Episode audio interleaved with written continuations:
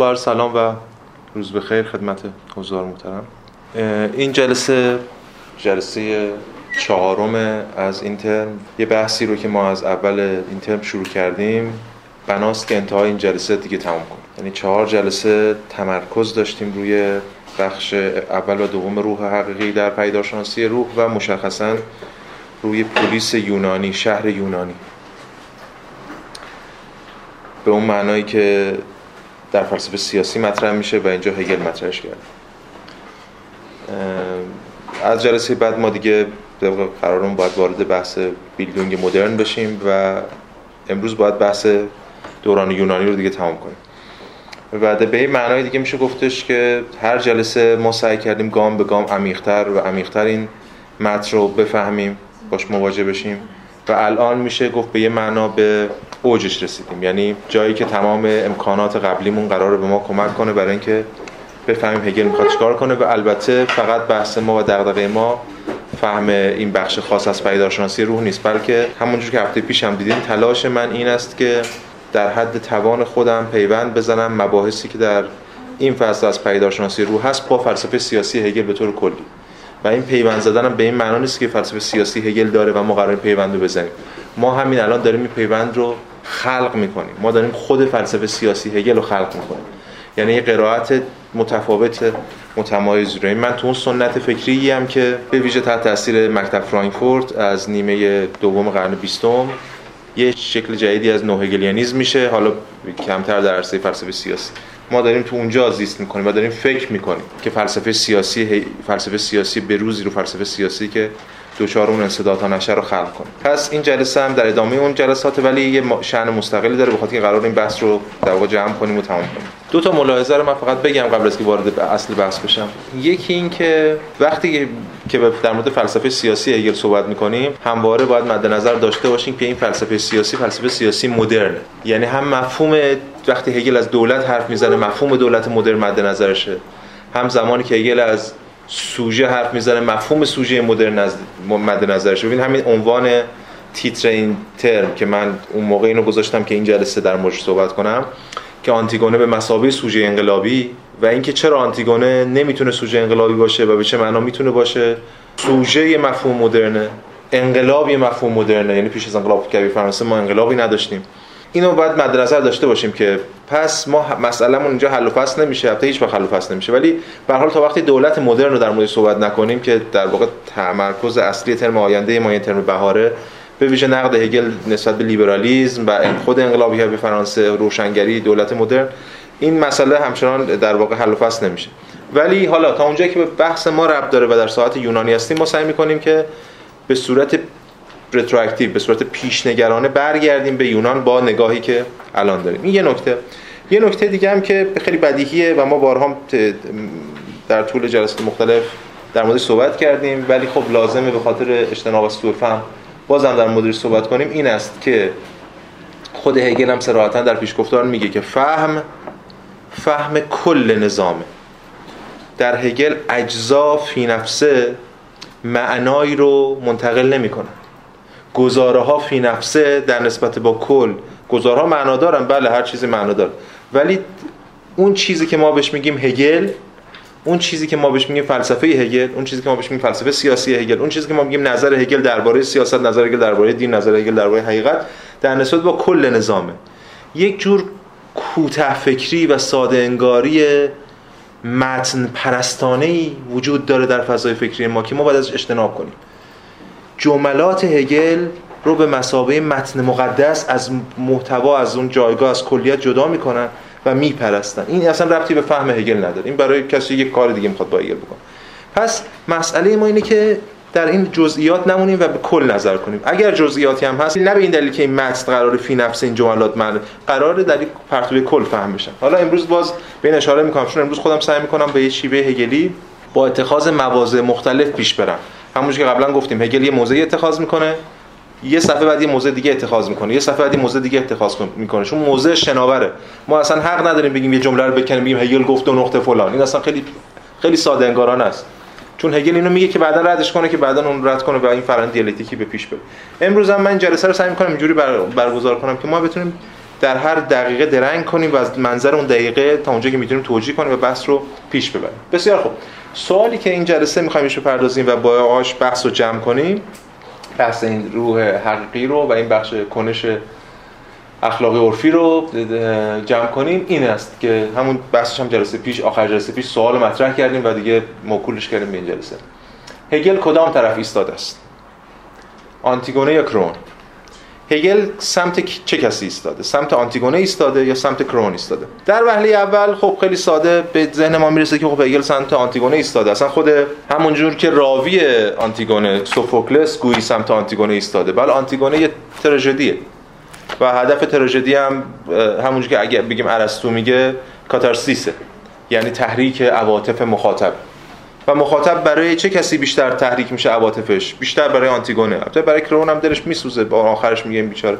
ولی عملا آنتیگونه است که اشک مخاطب رو در میاره. آنتیگونه است که اینجا نمایش به نامشه و اینجا یک بعضی این بحث رو مطرح کردن البته در این سطحی سطح سطحی دیگه واقعا که در واقع اینجا هگل حامی آنتیگونه است به خاطر این همین دیگه به همین دلیل که راوی حامی آنتیگونه است. از طرف دیگه فراموش هم نکنیم بخوایم تو این ساعت در ساعت در سطح اول صحبت کنیم در سطح احساسات. به حال خیلی ها اشاره کردن دیریدا اشاره می‌کنه خیلی اشاره کردن به اینکه به حال این علاقه وافر هگل به مسئله خواهر و برادر یه بخشیش برمیگرده به خود شخص هگل و رابطش با خواهرش که دیریدا مفصل صحبت می‌کنه اون در واقع بله کریستیان و که به حال خب رابطه اونم تراژیک دیگه. به حال خواهر کوچیک‌تر که فاصله سنی خیلی کم. و بعدی رابطه اون نامه هایی دارن بین این و هگل و بعد که هگل میمیره در 1831 به احتمال به اثر وبا به فاصله بسیار کوتاهی کریستیان افسرده میشه و بعد خودکشی می‌کنه. این معلومه که یه رابطه خیلی یعنی پی... یعنی رابطه این تاکید هگل بر خواهری و برادری یه بخشش برمیگرده به زیست خود هگل. ولی همه اینا در سطح عواطفه. یا در بهترین حالت اون چیزی که مخاطب رو تحریک می‌کنه برای اینکه اشکش در بیاد یه جور عذاب وجدان. بازم در سطح عواطف یا حتی در بهترین حالت بخوام بگیم در سطح مورالیتیه در سطح اخلاق یا اون چیزی که بهش میگم مورالیتت. در اون سطح اخلاق. و به همین دلیل من هفته پیشم گفتم حالا این جلسه هم یکم می‌خونیم. اون بخشی که آنتیگونه داره میمیره و در در واقع گور خودش میره در اون غار قرار زنده به گور بشه بخش مهمی نیست از کتاب. برای ما برای هگل برای از این منظری که ما می‌خوایم در مورد صحبت کنیم. برای مخاطبی که داره تراژدی رو می‌بینه چرا بخش مهمیه؟ چون بخش هندی ماجراست به قول امروزی یعنی بخش گریه داره ببین الان بخونید ببینید چقدر کلیشه یعنی چقدر تلاش برای تحریک عواطف دیگه. آنتیگونه اون آخر داره میره می داره میمیره. در واقع این حرفای چیزو می‌زنه. ما بارها بارها شنیدیم در هر شکلی از تحریک عواطف تنها و پیوسته تنهاتر بی بهره از ودا بی بهره از شفقت بی بهره از همسری. یعنی داره میگه آ من مثلا باکره دارم میمیرم ازدواج نکردم جوان ناکام گلچین روزگار در وادی ظلمت روانم. داوری مرا از روشنی خورشید بی نصیب این درخشش فروزان رهایم می کند و توده زندگان ملامتگوی منند. دیگر در جهان کسی نیست که دوستم بدارد.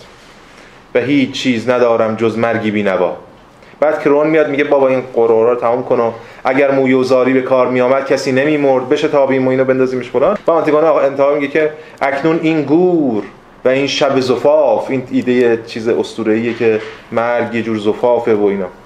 به زندانی در ژرفنای خاک به نزد کسانم می‌روم. ولی امید بسیار دارم که تو پدر عزیز مادر محبوبم برادر نازنینم عاشقانه پذیرای من باشید. مردگان دست های من شما را شستند و برای قبر آراستند. همینطور ادامه میده دیگه به هم هم اشاره ببینید یک جور تحریک عواطفه. این در این سطح در سطح اول در سطح همون چیزی که میشه گفت هگل حامی آنتیگونه است به خاطر همین که عواطف رو تحریک می‌کنه و خودش هگل هم تحت تاثیر عواطف از این حرف ما در این سطح نمی‌خوایم بیستیم روشنه. اتفاقا من می‌خوام بگم که در سطح دومی که ما باید بیستیم یعنی فلسفه سیاسی هگل ترسیم کنیم یعنی در سطح کرون. اتفاقا هگل حامی کرونه نه آنتیگونه. هگل فیلسوف دولت. حامی دولت. دولتگراست. عناصر فلسفه حق به دولت ختم میشه. از خانواده میاد جامعه مدنی و به دولت. هگل حامی کرونه حامی دولت. کرون قهرمانه. ببینید آنتیگونه چیه؟ آنتیگونه در واقع یک لجباز اتفاقا مرتجع. نمیشه باش حرف زد. نمیشه قانعش کرد. فقط پاشو کرد توی کفش که من می‌خوام جنازه رو خاک کنم. چون قانون خدایان میگه. یعنی در مقابل آنتیگونه کرون پیشروه کرونه که سکولاره. کرونه که از غذا اومانیسته. چون به قانون انسان داره اتکا می‌کنه. آنتیگونه است لجباز قانون خدایانی که میگه از کجا آوردین قانون رو؟ میگه نه کی می‌دونه کی نوشته اینا رو؟ یعنی کاملا ارتجایی. ارجاع به یه سری اسطوره ها آنتیگونه نماد یه سری از اسطوره هاست. و اتفاقا اینجا آنتیگونه نماد اسطوره است. نماد اون چیزی که در یونان بهش میگن موتوس. و این کرونه که دقیقا نماد لوگوسه. اون سگانه یونانی هست که موتوس لوگوس پولیس آنتیگونه اینجا طرفدار موتوسه و کرون نماینده لوگوسه. کرون نماینده عقل گفتمان فلسفیه. هگل حامی کرونه کرون نظم رو مستقر می‌کنه. آنتیگونه لجباز آنتیگونه طرفدار آنتیگونه بر ضد کلیت ببینید هگل هگل طرفدار کلیه بر ضد امر تکین.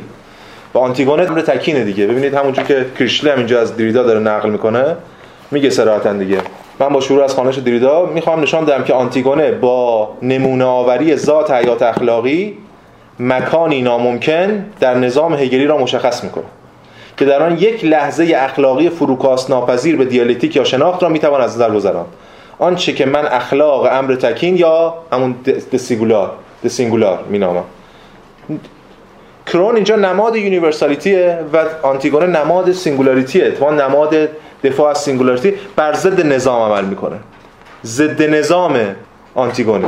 به بیان دقیق کلمه کلمه که امروز خیلی استفاده نمیشه قبل از انقلاب استفاده شده. خرابکاره.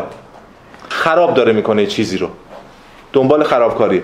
و به همین دلیلی که هگل در اینجا کاملا موضعش ضد آنتیگونه. من نشانه های زیادی میارم برای اینکه هگل اتفاقا اینجا موضع زن ستیز و دولتگرایی رو داره. ببینید در خود عناصر فلسفه حق هم صراحتا میگه. میگه که حالا ترجمه در نهایت قابل استفاده آقای ایرانی طلب میگه که در افزوده بند 166 میگه که هرگاه حکومت در دست زنان باشد دولت در مخاطره است. زیرا کردارهای آنان نه بر شالوده های اقتضای کلیت بلکه بر شالوده گرایش و عقیده احتمال پذیر استوار است. یعنی جزئیات یعنی تکینگی. حالا من کار به خیلی ندارم. زنان 19 زن ستیزی و اینا چی بوده؟ تو کانت و تو هگل و تو نیچه و اینا داریم. برای ما این مهمه. زن نماینده ای امر تکینه. زن نمی‌فهمه کلیت چیه. زن فقط اون جزئیات خاص خودشو پرتو به همین دلیل منطق پذیر. لوگوس با امر کلی همواره سر کار داشته. الان از در طول هم چند سالی که با هم داریم بحثا رو پیش می‌بریم از همون یونان. گفت از همون ابتدا تاکید کردن که لوگوس با امر کلی سر کار داره. عقل با امر کلی سر کار داره. فهم شناخت همه با یه جور کلیت و وحدت بخشی. تکینگی دنبال یه امر تکین مجزاست. و تاکید بر اون. به این معنا بله هگل مخالف ضد زنه. و دفاع می‌کنه از اون قانون یونانی. ببینید این این بود در این کتاب در این کتاب دیکشنری هگل. همین اول بحث خانواده میاد یه جمله ای رو میگه که آب پاکی میرزو دست همه دیگه. میگه که هگل معتقد بود که خانواده سپر زن است و زن باید از فعالیت های مرتبط بر جامعه مدنی و دولت کنار گذاشته شود. خیلی رو روشن. تصویری از هگل زده زن طرفدار دولت که خیلی از فمینیستان حتی اینو نقد می‌کنن. مثلا باتلر جودی باتلر تو این ادعای آنتیگونه صراحتا میگه میگه که از نظر هگل شخصیتی مثل آنتیگونه هیچ جایگاهی در شهروندی ندارد. چون او قادر به ارائه یا رسمیت یافتن یا بازشناسی در نظم اخلاقی نیست. همون نظم اخلاقی عرفی منظورش. تنها رسمیتی که می‌تواند از آن برخوردار باشد به واسطه برادرش. آنتیگونه هیچ چی نیست. اگه چیزیه چون یه برادری داشته اون یه مردی بوده این تحت به اون وصله. او تنها از طریق برادرش می‌تواند رسمیت یابد و بنابراین این مانع رسمیت یافتن او می‌شود. یعنی اصلا خودش رسمیتی نداره وصل به یکی دیگه باشه. این طرف آنتیگونه اینجوری از اون طرف کرون که کرون دقیقا نماد همین امنیت و نظم جامعه است و حیات یونانیه. ببینید تو خود تراژدی هم ما می‌بینیم. می‌بینیم که کرون چون اولش هم فراموش نکنید کرون از یه جنگی اومده دیگه. یعنی برادر این پولونیکوس کشته شده و خوشحال کرون که الان در واقع همه به رسمیت میشناسنش و از موضع فاتح وارد تراژدی میشه. و صراحتا میگه میگه که به مردم داره میگه میگه شما نه خصال مرا می‌شناسید و نه آین مرا. اصلا مهم نیست من چه شخصیتی دارم چه دینی دارم. سکولار کاملا. مرد را فقط آنگاه می‌توان شناخت که بر عریکه قدرت تکیه زده باشد. از امروز مرا از اعمالم بشناسید. یا پایینترش میگه که من فرمان روا شاهراه امنیت عمومی را خواهم گشود. زیرا می‌دانم که امنیت عمومی تنها نگهدار فرد و نیز استوارترین تضمین توفیق من است. و اگر دولت نیرومند باشد در پرتوان همه چیز داری خب مشخصه دیگه. این قهرمان دولت که طرفدار نظم و امنیت و اتفاقا نماد پیشرفت انسانیه برای هگل مهمه. بریم سراغ متن هگل. بند 473 اون دو بخشی که هست رو می‌خونیم. ببینید چی روایت می‌کنه ماجرا رو. در نتیجه این دو برادر با هم اختلاف پیدا می‌کنن. دعوا دعوای دو تا برادر بوده قبل از این ماجرا دیگه. بین همین پولونیکوس و اون توکلس این هم نکته جالبیه. آنتیگونه هم برادر برادر خب اونم برادرشه اینم برادرشه یکیشون حامی شهره دعوای دو تا برادر دیگه. پولونیکوس داره قیام می‌کنه یه برادرم حامی شهره. اونجا وایساده داره از شهر دفاع می‌کنه هر دو تاش هم دیگر می‌کشن. ولی معلومه که شهر با این دوتا نباید رفتار یکسانی داشته باشه با جنازه این دو. یکیشون حامیش بوده یکیشون در واقع به شهادت رسیده یکیشون به هلاکت رسیده. از چیزی که اخبارا میگن معمول. یعنی یه طرف دیگه ارزشی نداره تلف شده یه طرف ولی مثلا حامی شهر بوده و باید ارج داشته باشه. در نتیجه این دو برادر با هم اختلاف پیدا می‌کنن و حق برابرشان در قبال تصاحب اقتدار دولتی چرا حق برادر برابر؟ چون هر دو پسران اودیپ هم به اودیپی که یه کشته شده نیست و اینا هر دو پسران اودیپ هم و حق برابر دارن برای اینکه بخوان غلبه کنن بر شهر. اقتدار دولتی.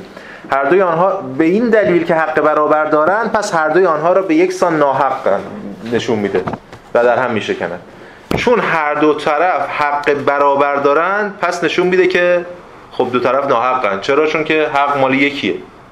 مونارشی دیگه سیستم. از منظر بشری آن فردی که آن فردی مرتکب جرم شده که بدون داشتن حق به جماعتی که آن دیگری در رأسش ایستاده حمله کرده است. اون پولونیکوس در واقع یک فرده که حمله کرده به این جماعت. دقیقا اگه بخوایم به همین بازی همین بحثی کردیم در مورد آنتیگونه و کرون آنتیگونه پیوند می‌خوره با پولونیکوس. با هم دقیقا برادری برادری که ازش دفاع می‌کنه. چون اون نماینده فردیت و تکینگیه. نماینده مهاجم به کلیته در مقابل آن فردی از حق بهرهمند است که می‌دانسته چگونه طرف دیگر را صرفا به مسابقه فرد تکین یعنی منفک از جماعت دریابد و او را در این بیقدرتیش بیرون براند. یعنی برادری که حامی شهر حامی قدرت وصل به کلیت. اون در واقع از حق بهره چون حق جماعت رو داره. او صرفا فرد به و فرد را هدف قرار داده است و نه جماعت یا ذات حق بشری را. فقط اینو زده چون قیام کرده. حالا قیام که شورش کرد. جماعتی که از جانب تکینگی توهی مورد حمله و دفاع قرار گرفته از خود حراست می‌کنن. روشنه. و هر دو برادر از طرف از طریق یکدیگر است که به نابودی متقابل خیش می‌رسند. پس جماعت حق داره از خودش دفاع کنه و می‌کنه می‌کشه اونو. ولی خب دو برادر دارن همدیگه رو می‌کشن. این دیگه بچه تراژیک دو طرف همدیگه رو می‌کشن. اما در ادامه چی میشه؟ در ادامه میگه که اما جماعت آن کسی را محترم خواهد داشت که او را در جانب خیش یافته است. روشن جماعت اونی که از شهر دفاع کرده محترم می‌دونه. در مقابل حکومت بعد هگل اینجا معترضه می‌زنه بین تو کاما. یعنی بساطت احیا شده خود جماعت. ببینید همون رفع شکاف دولت ملت دیگه. حکومت یعنی بساطت احیا شده خود جماعت. حکومت چیزی جز خود جماعت نیست. حکومت حق داشته اونو سرکوب کنه بکششون یعنی جماعت. طرف دیگر را که از پیش ویرانی را که رقم خواهد زد بر دیوارها جار زده است مجازات می‌کنه. و این مجازات عبارت خواهد بود از سلب واپسین احترام به وی و بزرگ داشته بود. یعنی تشییع جنازه یعنی تدفین. کسی که به والاترین روح آگاهی یعنی امت حالا اینجا ما گما رو ترجمه کردیم امت. حتی ترجمه آقای پیشنهاد آقای دکتر حسینی بوده. ولی شاید ما به این معنا امت رو قبل از جامعه مسیحی نداریم. امت مسیحی اسلامیه. ولی حالا برای ما گذاشتیم امت. میشه جمع گذاشته یه چیز دیگه. کسی که به والاترین روح آگاهی یعنی امت تعرض کرده است اون چیزی که برای ما مهمه از از امت اون وجه درونی پی پیوند درونی تمام اجزای تمام افراد.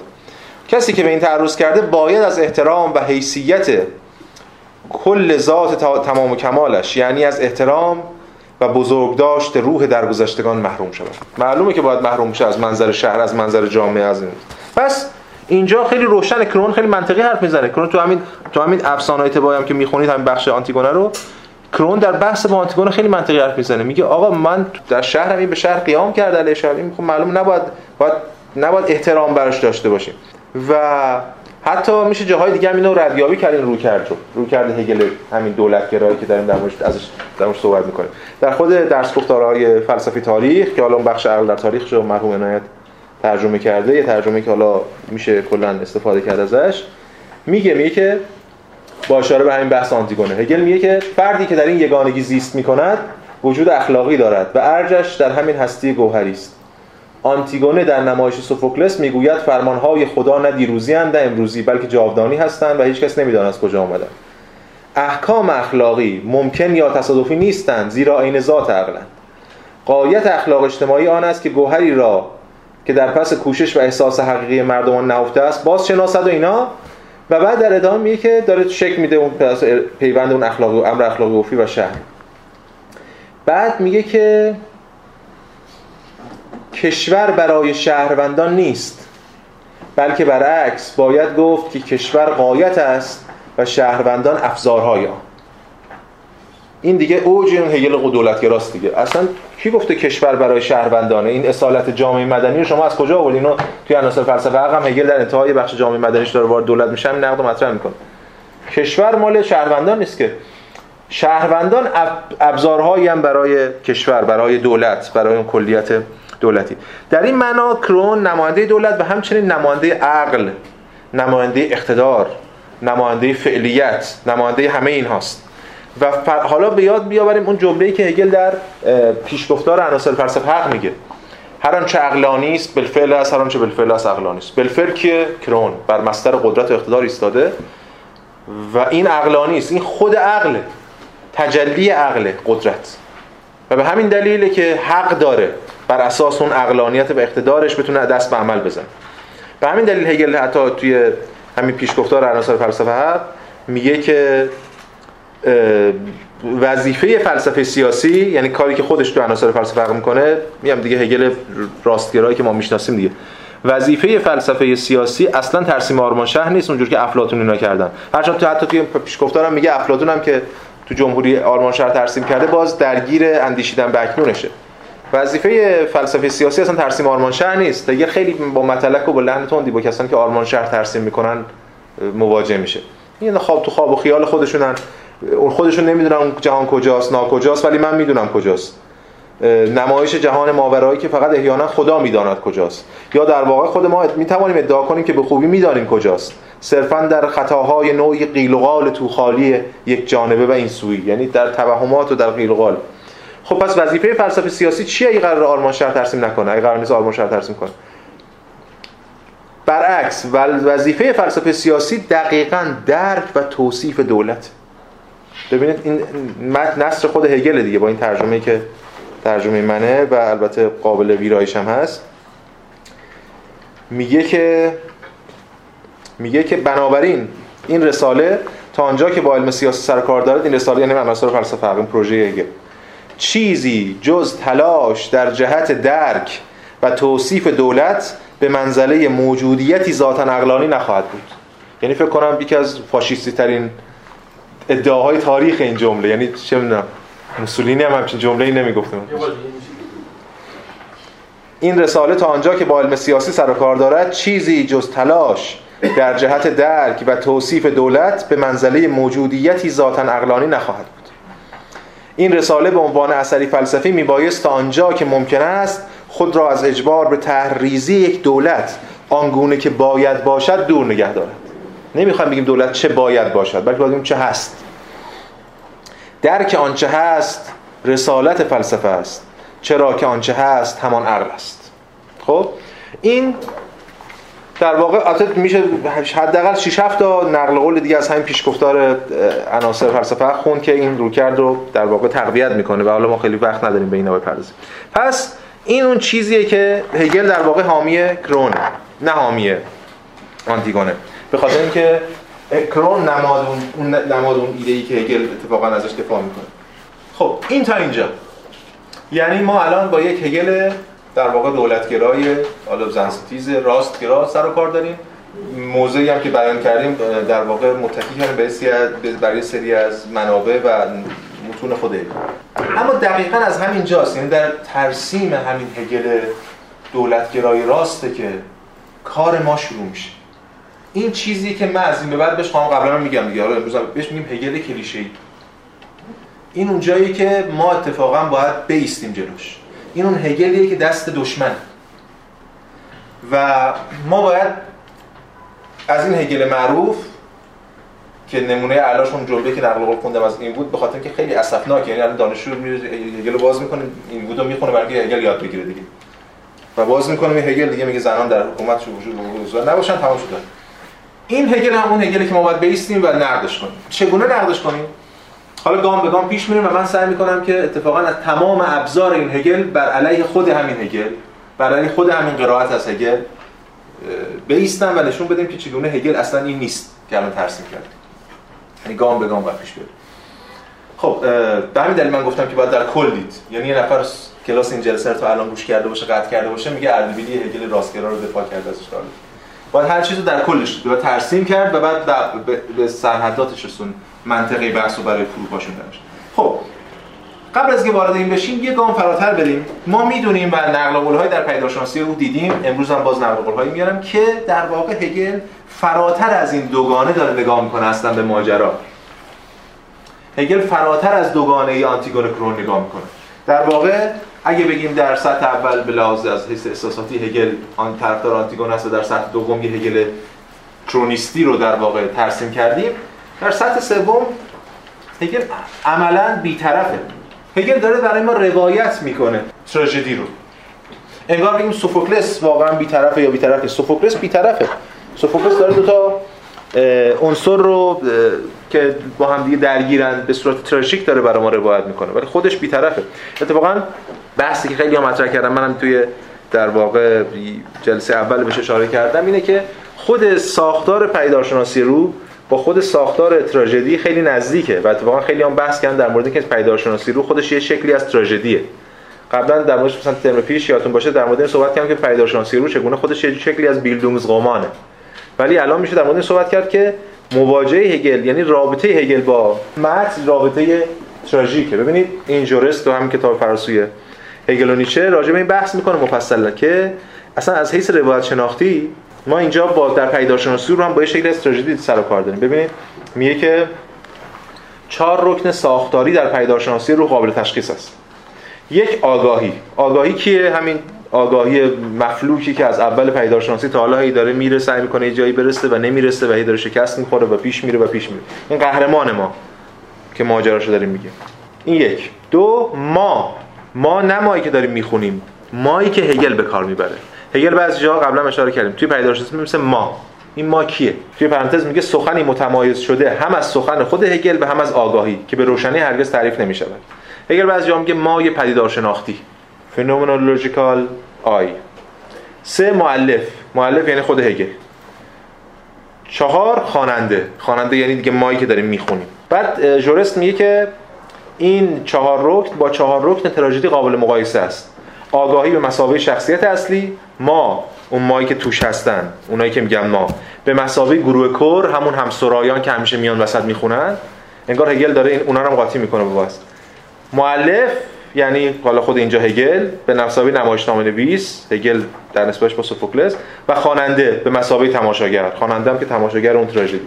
این چارت رو داره میگه اتفاقا یه جا بعدش هم بحث ادامه میده که یه به هر قبل از اینکه وارد هر بخش از پیداشناسی روح بشیم یه مقدمه هگل اضافه می‌کنه. همیشه هم متن خیلی سختی هم هست.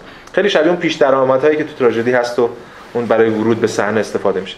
این این مثال رو زدم فقط برای اینکه اشاره کنم به اینکه خود هگل اینجا راویه و بیطرف وارد این طرفین نمیشه.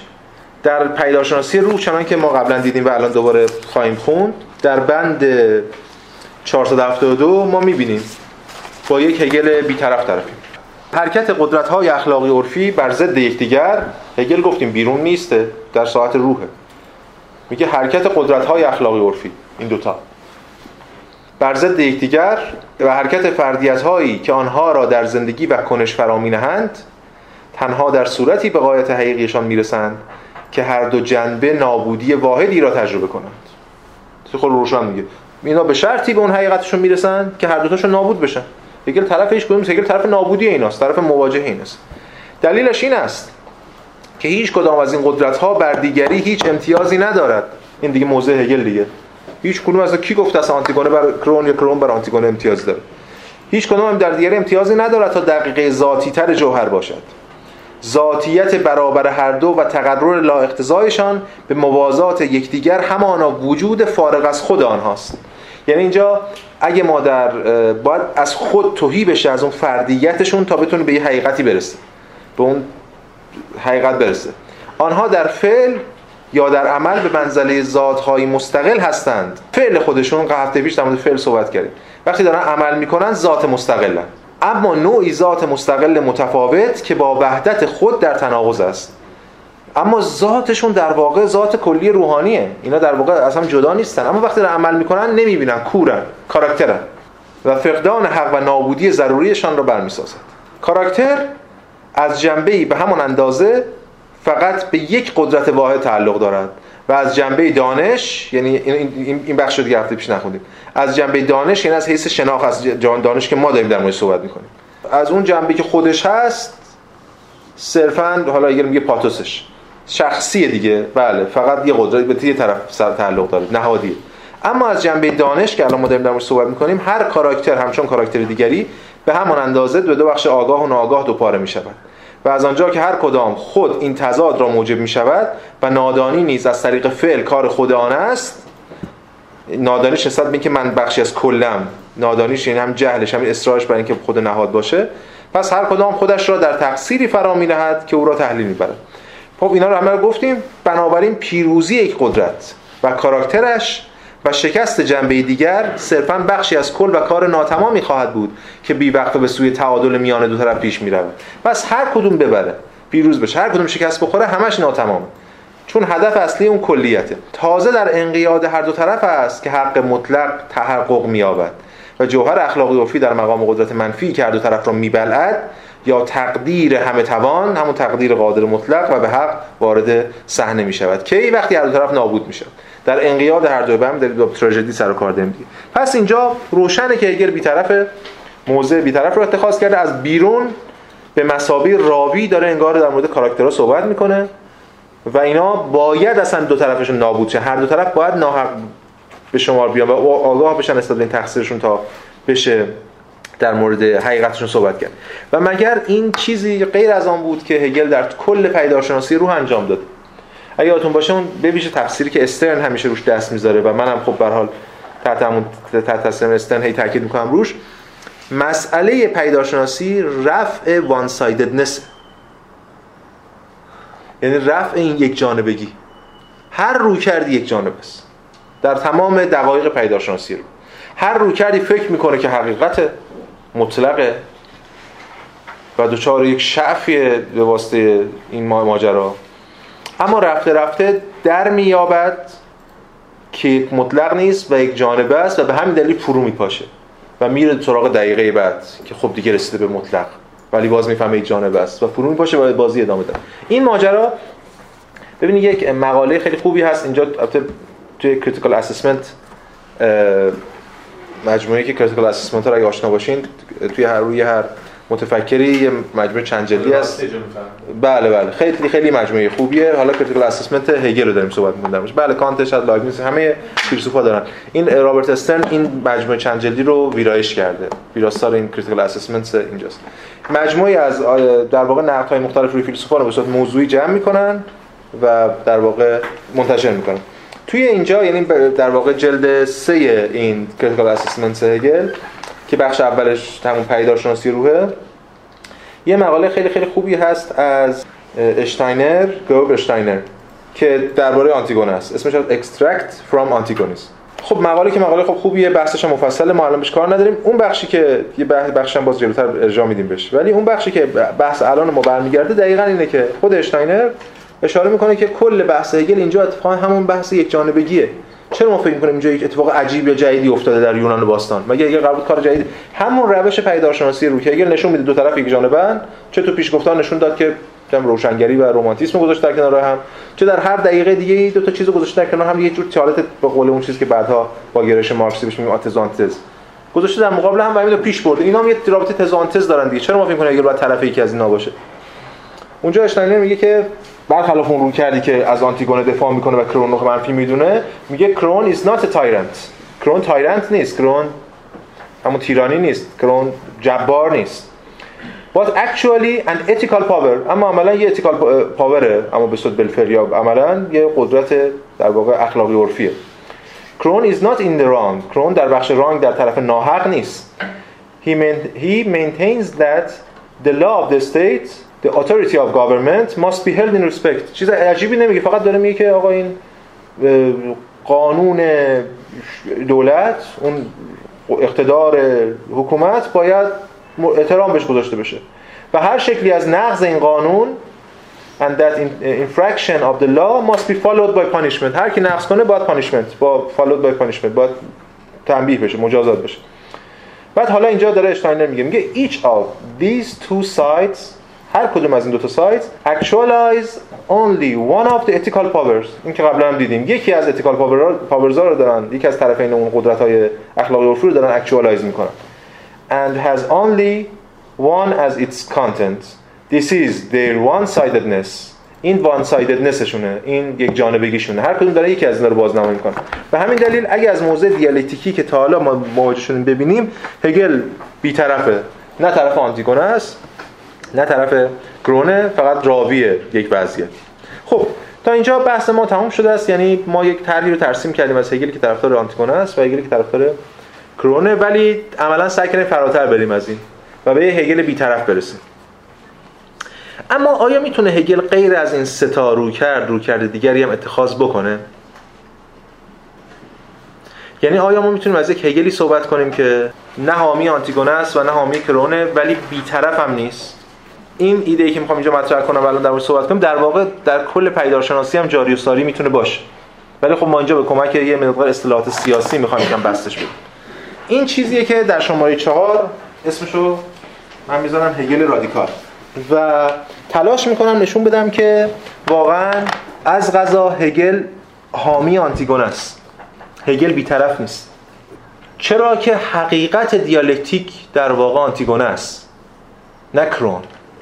کرون دیالکتیک رو رقم نمی‌زنه. کرون در ضد دیالکتیک عمل می‌کنه. در راستای حفظ وضع موجود عمل می‌کنه. اگر ما از رویکرد هگلی یا مداخله هگلی در وضعیت مداخله دیالکتیکی در وضعیت بخوایم صحبت کنیم مداخله که باید وضعیت رو مسئله دار کنه نه وضعیت رو حفظ کنه. پس اینجا آنتیگونه است که حقیقت دیالکتیکه و این در واقع آگاهی پیروز آگاهی آنتیگونه است. خیلی شبیه همون بحثی که قبلا هم اشاره کردیم که وقتی که در بین درباره خدایگان و بنده صحبت می‌کردیم که آگاهی پیروز آگاهی برده است با اینکه شکست خورده. و حالا نشون میدیم که آنتیگونه اصلا حتی position برده هم اتخاذ نمی‌کنه خیلی فراتر از اون عمل می‌کنه. ببینید پینکارد در همین کتابش درباره همین فلسفه آلمانی میراث ایدالیسم میگه که صراحتا میگه که آنتیگونه است که قهرمان حقیقی تراژدی است. نه به خاطر اینکه ما براش گریه کردیم به خاطر اینکه نمی‌دونم برادرش رو دست داده مظلوم اینجور حرفا. چرا که تنها او حقیقت این تقابل رو درک می‌کند. برخلاف کرون که در بخش اعظمی از داستان به جز نافرمانی آنتیگونه مشکل دیگری نمی‌بیند کرون هنوز نفهمیده چیه ماجرا. فقط آقا یه سری خرابکار اینا تموم شه. اینا ساکت شن فعلا مسئله حله و اوست که می‌فهمد اگرچه باید ایمان خود را به وظیفه نامشروطش مبنی بر خاک سپاری برادر حفظ کند. در این حال با این کار تعهدات نامشروط مدنیش را زیر پا می‌گذارد و در پلیس خود به مجرمی در برابر قانون بدل می شود و حتی در پایان با آگاهی کامل از گناهکار بودنش قاطعانه اعلام می کند که عمل درست را انجام داده است. آنتیگونه است که پیروزه چون آنتیگونه است که می‌فهمه. هرچند در نهایت به تقصیرش پی می‌بره هرچند در نهایت مهمتر از همه خودش رو داره قربانی می‌کنه. داره اینجا خودش رو فدا می‌کنه آنتیگونه. ولی این آنتیگونه است که ناقض ساختاره. و مگر هگل همین رو نمی‌خواد؟ مگر دیالکتیک همین رو نمی‌خواد؟ هگل اینجا با یه تعبیری از هگل سر و کار داریم که ما باید به بخشای دیگه از هگل ارجاع بدیم که تو بعده پیشین یعنی در مورد هگل دولتگرا به اونا ارجاع نداده بودیم. هگلی که اتفاقا خیلی جاها منتقد دولته. هگلی که حقیقت رو از طریق نقض دولت از غذا می‌بینه. و وقتی داره تاریخ فلسفه رو ترسیم می‌کنه ببینید هگلی که ما دیگه قرار از اون بحث ارجاعات سطحی که دادیم اینجا این گفته اونجا اون جمله اون رو گفته خارج شیم و به خود اون ایده هگل اون سنگ محک هگل اون هسته سخت اندیشه هگل پی ببریم. یعنی خود دیالکتیک خود Aufhebung. مگر هگل می‌تواند بگه که تاریخ در راستای پیشرفت حرکت می‌کنه و بعد دولت گرا باشه؟ مگه هگل می‌تونه محافظه کار باشه بگه تاریخ پیشرفت حال پیشرفته و هر شکلی از پیشرفت رو باید سرکوب کنه دیگه. بگه نه هر شکلی از دولت باید حفظ میشه. اگر هگل حامی پیشرفته و روند تاریخ رو پیشروی به قول خودش صراحتاً پیشروی تاریخ به سمت آزادی می‌دونه پس هر شکلی از نقض دولت ها و ساختار انقلابی رو باید به رسمیت بشناسه در راستای این حرکت. به همین دلیل اینجا حالا نقل قولی از که هیپولیت میاره اینجا توی این فلسفه تاریخ هگل البته به نقل از اون ریل فیلسوفی هگل که در دوران یونان نوشته صراحتا هگل اونجا اشاره می‌کنه که در واقع هر پس و پیشرفتن ها و بی‌نظمی های اراده خاص را باید بتوان تحمل کرد. چرا که دولت چیزی جز نیرنگ نیست. نیرنگ که انگار وضع موجود خوبه انگار وضع موجود حفظ باید بشه. این چیزی جز فریب نیست. همونجور که زیبایی هفته پیش دیدیم فریب بود. برای هگل. دولت هم فریبه. دولت به این معنا که دولت ثابت در واقع مقتدر دولت استبدادی. فریبی بیش نیست و به همین دلیلی که در بند 591 پیداشناسی روح که ما هنوز بهش نرسیدیم. در جلسه بعد نه ولی در ترم بعد بهش باز خواهیم گشت. من اون موقع هم باز نقل قولشو نقل قول هگل رو می‌خونم. ولی فعلا یکم پیشگویی می‌کنیم برای اینکه بتونیم یه کمی جمع کنیم بحث هگل رادیکال رو که من دارم ارائه میدم. در اونجا هگل میگه من اینو توی مقدمه خودم روی همین پیش گفتارم مقدمه خودم تو دفتر ریسک هگل هم ترجمه کردم.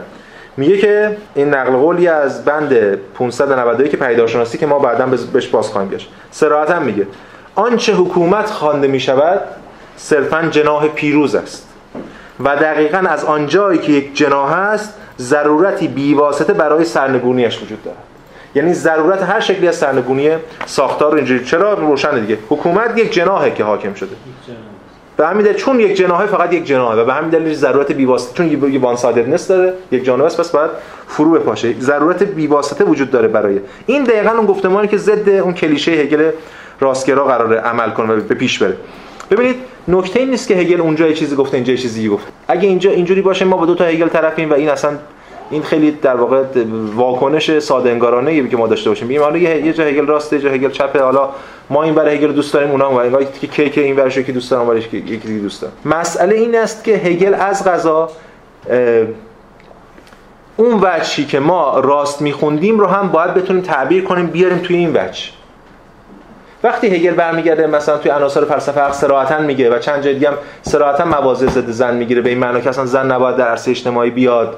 و حتی جایی دیگه رادیکال تر هم میشه. مثلا خیلی یعنی خیلی افراطی تر هم میشه. میگه رابطه زن و مرد رو مقایسه می‌کنه با رابطه گیاه و حیوان. یعنی حتی در سطح اون سلسله مراتب ارسطویی زن در مرحله پایینتر.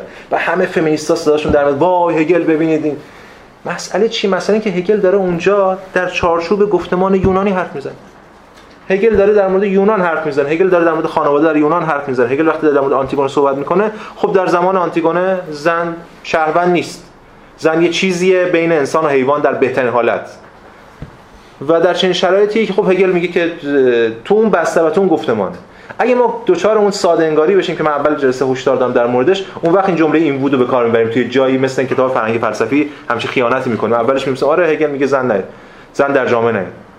در حالی که نشون خواهیم داد که دقیقا برعکس. آنتیگونه قهرمان هگله آنتیگونه حقیقت دیالکتیکه و خود آنتیگونه نشون میده که چگونه اون جامعه‌ای که قرار بوده زن درش نیاد اتفاقا یه زن باید بیاد و فرو بپاشونه اون جامعه رو. زن اینجا کنش انقلابی می‌تونه بکنه. زن اینجا تبدیل میشه به یه فیگور انقلابی. نه مرد. و حالا البته در انتهای جلسه هم در مورد صحبت می‌کنم که به چه معنا انقلابی می‌تونه باشه. باید خیلی حواسمون باشه کلمات رو درست انتخاب کنیم. پس از غذا دیالکتیک هگل اتفاقا تشنه امر ناقضه. تشنه امر نقص کننده است. تشنه آنتیتزه. چون اگه آنتیتزه نباشه این سخت استوار میشه دود دود میشه و به هوا میره صلب میشه و به همین دلیل که حرکت رو به پیش می‌بره. یعنی اتفاقا بله باتلر درست میگه. اتفاقا دیریدا درست میگه. ولی باز وقتی با این قرائت می‌خونیم می‌بینیم که این هگل داره تاکید می‌کنه بر بازسازی کلیت از طریق امر تکین. این لب به کلام ماست دیگه امروز. درسته هگل فیلسوف تکینگی نیست. امر تکین رو مضمون می‌دونه. امر تکینی که اگر امر تکین خارج از کلیت باشه نشون میده کلیت مخدوشه چون امر تکین بیرون ازش. این امر تکین باید درونی بشه دیگه. وقتی این درونی میشه این درونی باید این درونی شدن باید تنش. یعنی امر تکینی که باید کلی بشه. یعنی حاکم شدن مطرودان به دست گرفتن دولت توسط برون افتادگان که الان من بگم به چه معنای انقلابیه. ولی قبلش نقل قول دیریدا رو بخونیم. ببینید دیریدا خودش در اون کتاب گله می‌دونید کتاب همون گله یا دثنل یا ناقوس مرگ خیلی کتاب درخشانیه. به حال دیریدا بخش مفصلی رو به مهمترین کتابش در مورد روی هگله. و اون کتاب دو تیکه است. دو ستون موازی هم پیش میده یکیش کلا تا آخر کتاب هگله یکیش هم که ژون است. پیش رفتی به ظاهر نداره اما یه کتاب دو تا کتاب مستقل خیلی فرم عجیبی داره. دو تا کتاب مستقل در کنار همه. تو یه صفحه دو ستونه که مستقل پیش میره و شما می‌تونید این ستون از صفحه یک شروع کنید تا آخر بخونید بعد بیاین ستون اونور بخونید. اما خود این ستون هم با هم ارتباط درونی دارن از غذا. خیلی یک کتاب عجیبی می‌بینم ترجمه هم نشده. ولی تو این واسازی تگل ما بخش اولش رو به این به شرح‌های این پرداخت. به حال توی اون کتاب که بخش مفصلی رو با آنتیگونه اختصاص میده و البته میره سراغ اون کارهای deconstruction خودش دی واسازی جملات هگل و بحث‌های هگل و اینا رو سعی می‌کنه اون حواشیشون رو که هگل رو مسئله دار می‌کنن در واقع استخراج کنه. توی اونجا صراحتا میگه میگه که چه می‌شود اگر چیزی هضم و جذب ناشدنی ناپیمودنی و ورطه‌وار نقشی بنیادین برای نظام ایفا کند؟ خیلی جمله مهمه که دیریدا میگه. حرف دیریدا اینه دیگه. از غذا باید از غذا اون نظام برای اینکه نظام باشه نظام هگلی باشه نیازمند اون عنصر بیرونی اون عنصر بیرونی نقش برسازنده رو براش ایفا می‌کنه. چرا دقیقا به همین دلیل که بیرونیه؟ به همین دلیل که هضم و جذب نشدنیه ناپیمودنیه. و اینجا بحث مفصلی دیردا می‌کنه که اینجا اشاره می‌کنه. میگه 11 صفحه در مورد مکاتبات هگل با در واقع دوست یا عشقش نانت و بعد نامزدش ماری فونتاکر که نامزد معروفه و بعد دوستش فریدریش نیتامر در مورد عشق و اینجور چیزا. حالا دیگه کلی مفصل بحث می‌کنه و بعد ادامه میده. این بحث رو ادامه میده. یک نقش شبه استعلایی و اجازه دهد که رویای آشتی همچون حاله بر فراز آن شکل گیرد. آیا همواره عنصری ترد شده از نظام وجود ندارد که امکان نظام را تضمین کند؟ و چه می شود اگر خواهر یا رابطه برادر خواهری در اینجا نمایانگر موضعی استعلایی یا موضعی بیرونی باشد؟ برای هگل بیرونی در کار نیست ولی اگه بیرونی اگه موضعی در ساختار هضم نشه پس اون موضع ساختار رو مسئله دار می‌کنه. و این اتفاقا همون چیزی که ما می‌تونیم در مورد آنتیگونه بگیم. آنتیگونه بیرون از قدرته بیرون از ساختاره. صدای شهر نیست صدای جماعت نیست صدای خودشه صدای امر تکینه. هرچی هم باش بحث می‌کنن میگه در مورد ارتباط شخصی خودش با برادرش داره صحبت می‌کنه که اون بعد خاک بشه و من نمی‌خوام خاک بشه. این خود این صداست که داره مسئله دار می‌کنه وضعیتو. و از غذا اینجاست که حالا فیگور زن مهم میشه. ببینید در خود تراژدی رویکردهای مختلف به مفهوم زن وجود داره. در یک جای ما می‌بینیم که اینجا داره بحث می‌کنه با ایسمنه آنتیگونه و دو نمونه زن رو می‌بینیم. ایسمنه تصویری از زن رای میده که زن مطیعه زن کلیشه‌ای. و اکنون بنگر دارن بحث می‌کنن ایسمنه میگه نکنیم این کارو دیگه. به آنتیگونه داره میگه. اکنون بنگر بر دو خواهر آواره بی خیش بی کس که سرانجام دردناکی خواهیم داشته داره قور می‌زنه که تو زندان یعنی بعضی که کرونینا رو گرفته. چه سرانجام دردناکی خواهیم داشت. اگر در برابر قانون و در برابر فرمان پادشاه به پا خیزیم و بر قدرت او بشوریم. آنتیگونه ما زنی بیش نیستیم. چگونه می‌توانیم با مردان بجنگیم؟ قدرت از هر چیز نیرومندتر است. یا باید بدان گردن نهاد یا بدترین بدیها را چشم داشت. من دست نیایش به سوی خفتگان خاک دراز می کنم باشد تا بر من ببخشایم یعنی همین چون اسمنه کاری نکرده فقط فقط آنتیگونه وقتی گفت آقا من بودم و من خاک کردم یا حال خاک نکرده یه خاکی پاشیده روش رو جنازه پولونیکوس ایسمنم باهاش گفته من چون خواب پیش خواهرم می‌خوام بمونم در همین حد فقط. چون کرون میگه شما تا با هم بودین و آنتیگونه میگه این اصلا با من نبوده. ایسمنه میگه من می‌خوام پیش خواهرم بمونم اگه خواهرم اشتباه کرده من باید باش بمونم از این فقط در همین حد. همین کارو کرده. همین هم راضی نیست. میگه که من دست نیایش به سوی خفتگان خاک دراز خواهم کرد. باشد تا بر من ببخشایند. من بر قانون نخواهم شورید. حدود آن را در هم شکستن چه جنونی. پس اینجا ما یه فیگور زن درون وضعیت داریم که فیگور زن مطیعه همون زن کلیشه‌ایه که اتفاقا هگل داره اونجا توصیفش می‌کنه. اون این این زن زنی که خب در عرصه اجتماعی نمیاد دیگه. این زن زنی که حکومت ای بکنه امر تکین رو مدام باهاش سر کار داره. اما یه فیگور دیگه ای داریم. فیگور زنی که مرد شده حالا یعنی زنی که داره مردی می‌کنه. زنی که دخالت می‌کنه در بازی مردان در بازی بزرگان در شهر. این فیگور خیلی جالبه. این تو این خود آنتیگونه توی تراژدی آنتیگونه چه کسی به این نکته اشاره می‌کنه؟ نه آنتیگونه بلکه از قضا خود کرئون. یعنی یه جای کرئون میگه که حالا جلوتر میگه که داره بحث می‌کنه با آنتیگونه و بعد سراهنگ هم میاد و اینا. بعد کرون عصبانی میشه. میگه که به جنایتش میبالد و با تبختر تمام گردن میفرازد به آنتیگونه اشاره می‌کنه. در حقیقت دیگر به این حساب من نیستم که مردم بلکه اوست که اگر بگذارم همچنان بیشرمانه تفاخر کند در شهر خود من مردی می‌کند. یعنی کرون داره میگه اینجا آنتیگونه می‌خواد مردی کنه آنتیگونه می‌خواد شهروند باشه. ببینید به این دلیل اینجا مسئله انقلابی شدن مسئله مطرح میشه که دقیقا به دلیل همین رومانتیسم درونی آنتیگونه که می‌خواد شهروند باشه می‌خواد حق داشته باشه به مسابقه همون یک نفر و همچه حقی رو نداره چون زنه باید مردی کنه و در بازی مردان شرکت کنه. دقیقا به همین دلیله که می‌تونه تبدیل بشه به آنتیتز کرون آنتیگونه رو حتی به به مثابه آنتی‌تز هم به رسمیت نمی‌شناسه. حتی کرئون به مثابه قدرت دولت آنتیگونه به مثابه اپوزیسیون خودش هم به رسمیت نمی‌شناسه. برادرش رو به رسمیت می‌شناسه اعدامش هم می‌کنه جنازش هم مثلا دفن نمی‌کنه. ولی آنتیگونه حتی در این حد هم به رسمیت نمی‌شناسه. و اتفاقا به همین دلیل آنتیگونه می‌تونه اون سوژه تکینی باشه که قدرت رو مسئله دار می‌کنه. باز من این نقل قولی از همین اشتاینر بخونم که اتفاقا بعضی بحث می‌کنه در مورد قرائت دیریدا به همین اشاره می‌کنه. میگه یک زنی که می‌تونه این کارو بکنه. چرا؟ میگه که if the role of God in the speculative dialectic اگه اون رول خداوند نقش خداوند در دیالکتیک همون دیالکتیک نظر ورزانه is must probably masculine اگه حالا به احتمال زیاد مردانه باشه پس God's irony. حالا به نقل قول هگل هم می‌رسیم به همین اشاره می‌کنه با آیرونی آیرونی خدا. آیرونی اینجا هم تنز هم کنایه است هم یه چیزی که داره مسئله دار می‌کنه. حتی ترجمه شاید دقیقتر شده میگن تعریض. آیرونیه. God's irony. And self division اون خود تقسیم شدن مثلا. The infinite disquiet of his essence. اون چی بگیم نقض یا تحقیر فروپاشی نقض نامتناهی ذاتش. همه اینا are possibly احتمالاً هستن. Those of woman. از آن وومن هستن. All honor to Antigone. تمام این افتخارش تمام افتخار آنتیگونه همینه که در مقابل این ایده بیسته. یعنی در مقابل به مساوی امر مسئله دار کنه وضعیتشو و این هویت آنتیگونه اصلا چیز غیر از این نیست. حالا برگردیم به خود پیداشناسی روح در مورد ایده زن صحبت می‌کنه از کتاب ادعای آنتیگونه. ترجمه یه ترجمه اینترنتی داره که واقعا خوب نیست. من از همون خوندم حالا با دستکاری خودم. دیگه بله. ولی حالا برای از اون اگه خواستیم بعد کلاس بتون صفحه 19 اون متن پی دی افی که تو اینترنت هست.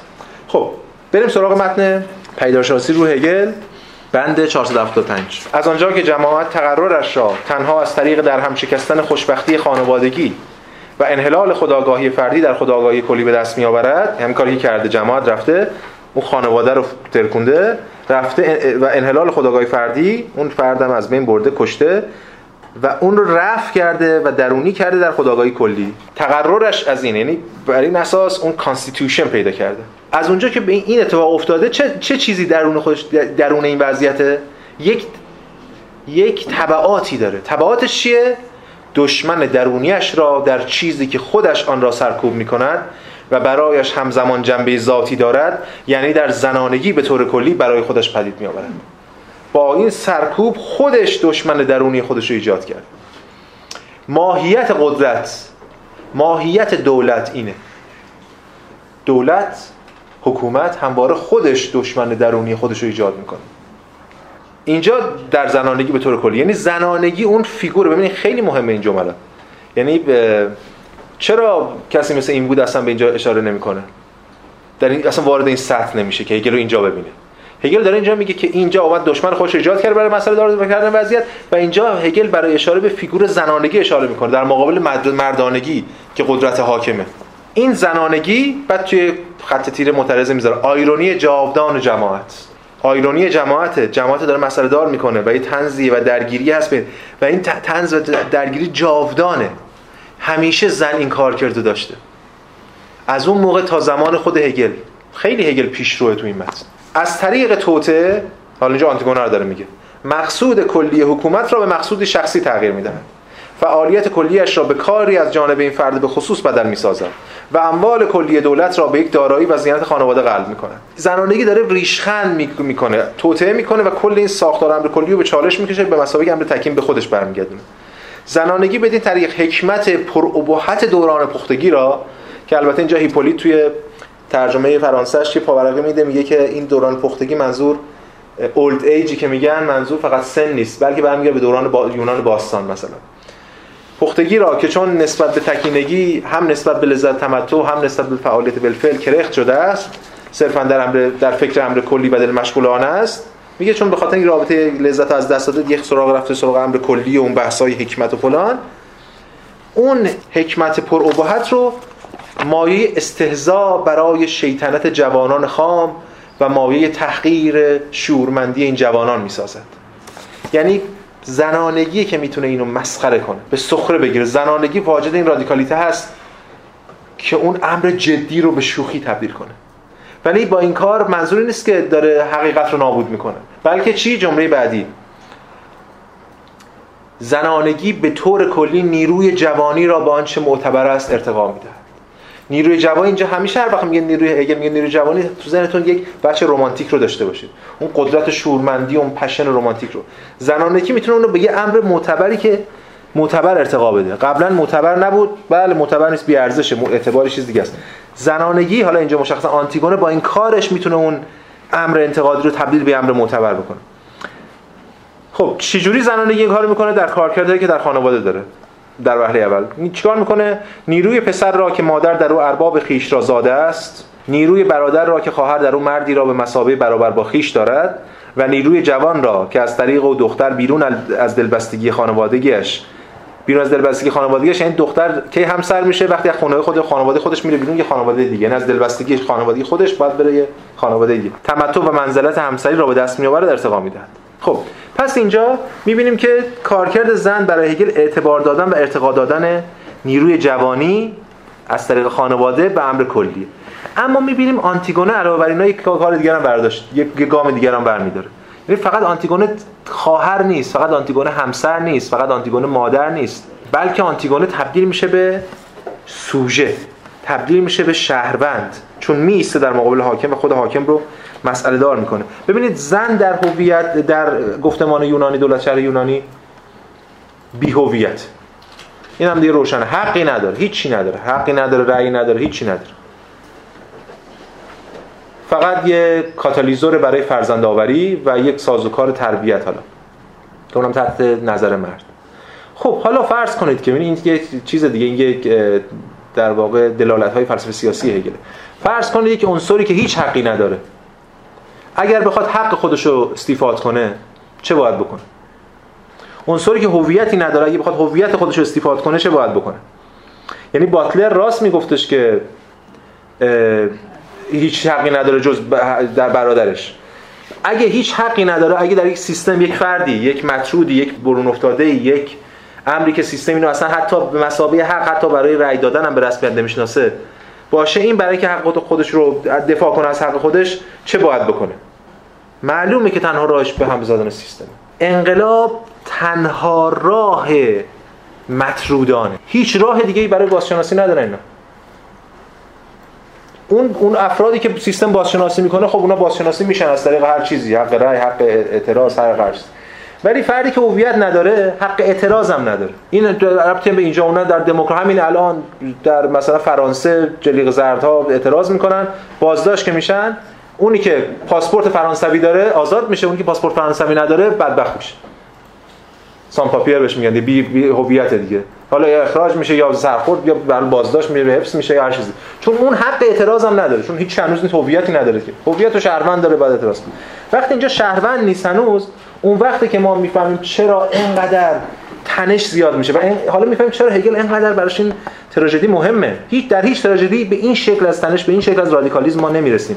که یه چیز بی هویت ادعای هویت داشته باشه و به همین دلیل بتونه وارد این سطح از تنش بشه. مسئله حق. ببینید اینجا هیپولیت توی همین تاریخ فلسفه تاریخ میگه اشاره می‌کنه. میگه دو تا خواهر داریم ما اینجا. دو تا روی کرد داریم. هر دو تاشون هم حق ندارن. هر دو تاشون هم دوچار فلاکت تراژیکن. چون که حق نداره و نمی‌خواد حق داشته باشه چون که حق نداره و می‌خواد حق داشته باشه. و اونو بستش میده میگه بشر در جهان درگیر است و احساس عمیقی از حق خیش دارد.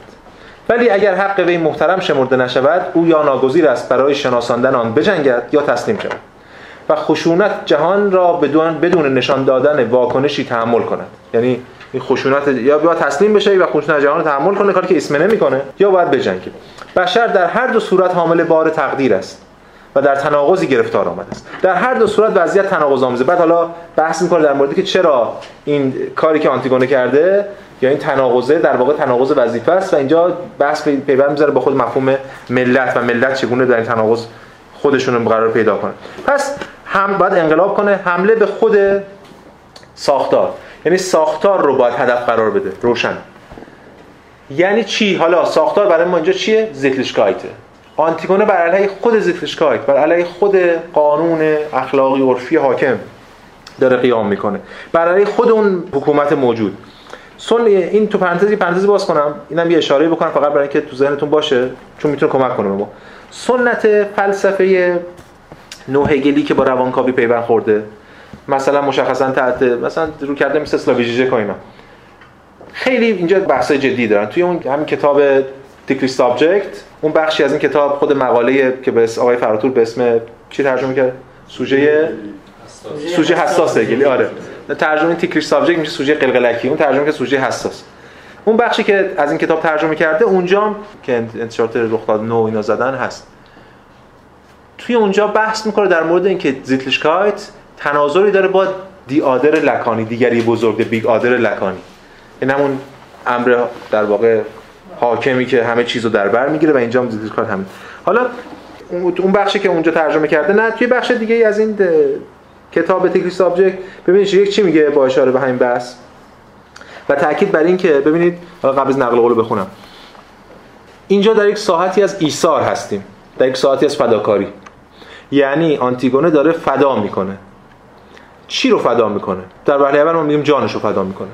ولی همونجوری که من اشاره کردم جان فدا, فدا کردن جان آنتیگونه خیلی ارزشی نداره چون جان که جان این زن دیگه چه ارزشی داره؟ شهروند که نیست. چرا باید انقدر مهم باشه؟ آنتیگونه در واقع داره همون هیچی نبودنش رو فدا می‌کنه. این خیلی مهمه. اینه که آنتیگونه رادیکال می‌کنه. اینه که کل شهر رو به چالش می‌کشه. همین که هیچی نیست رو داره فدا می‌کنه همین جایگاهی که نداره در عرصه اجتماعی داره فدا می‌کنه کل عرصه اجتماعی رو داره زیر سوال می‌بره و نابود می‌کنه.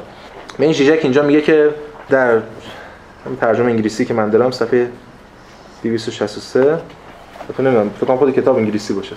میگه که حالا ما نمی‌خوایم همشو بخونیم.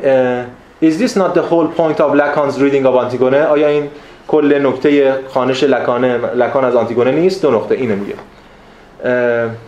آنتیگونه effectively risk her entire social existence. اون داره کل سوشال اگزیستنسش رو وجود اجتماعیش رو ریسک می‌کنه. چیکار می‌کنه؟ Define the social social symbolic power of the city. Embodied in the ruler crown. یعنی دیفاین می‌کنه همون حالا بگیم چی؟